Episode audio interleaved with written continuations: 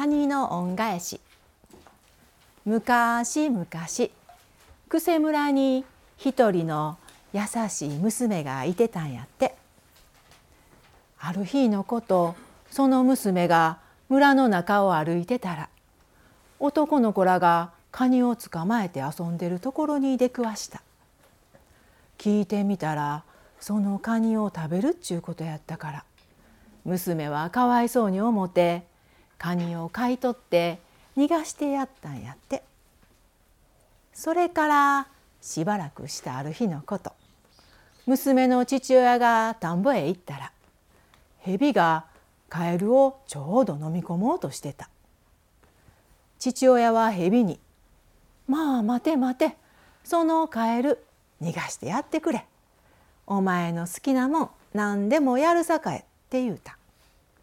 そしたら蛇カエルを離してスルスルとどこかへ行ってしもたその晩若い男が一人娘の家を訪ねてきて父親に「わしは昼間の蛇や。何でも好きなもんやる言うたよって娘を嫁にもらいに来た」って言うた。父親びっくりしてしもて「待ってくれ。どうか3日だけ待ってくれ」って頼んだ。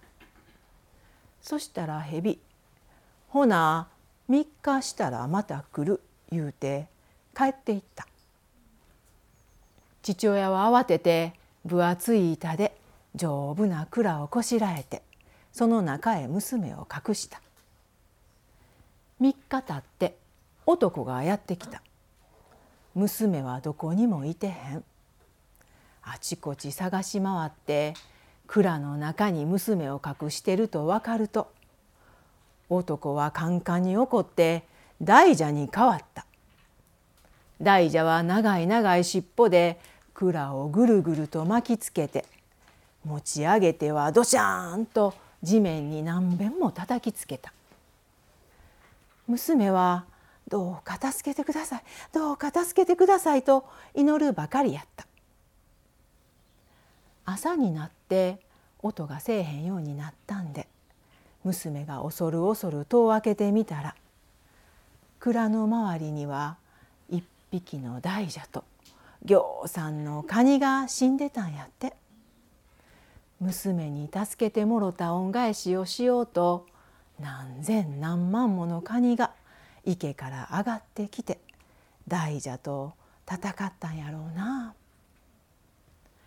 父親と娘は塚を立ててカニを手厚く葬ったそれから供養のためにお寺も建てたということやそのお寺はカニマタジと呼ばれたそうや。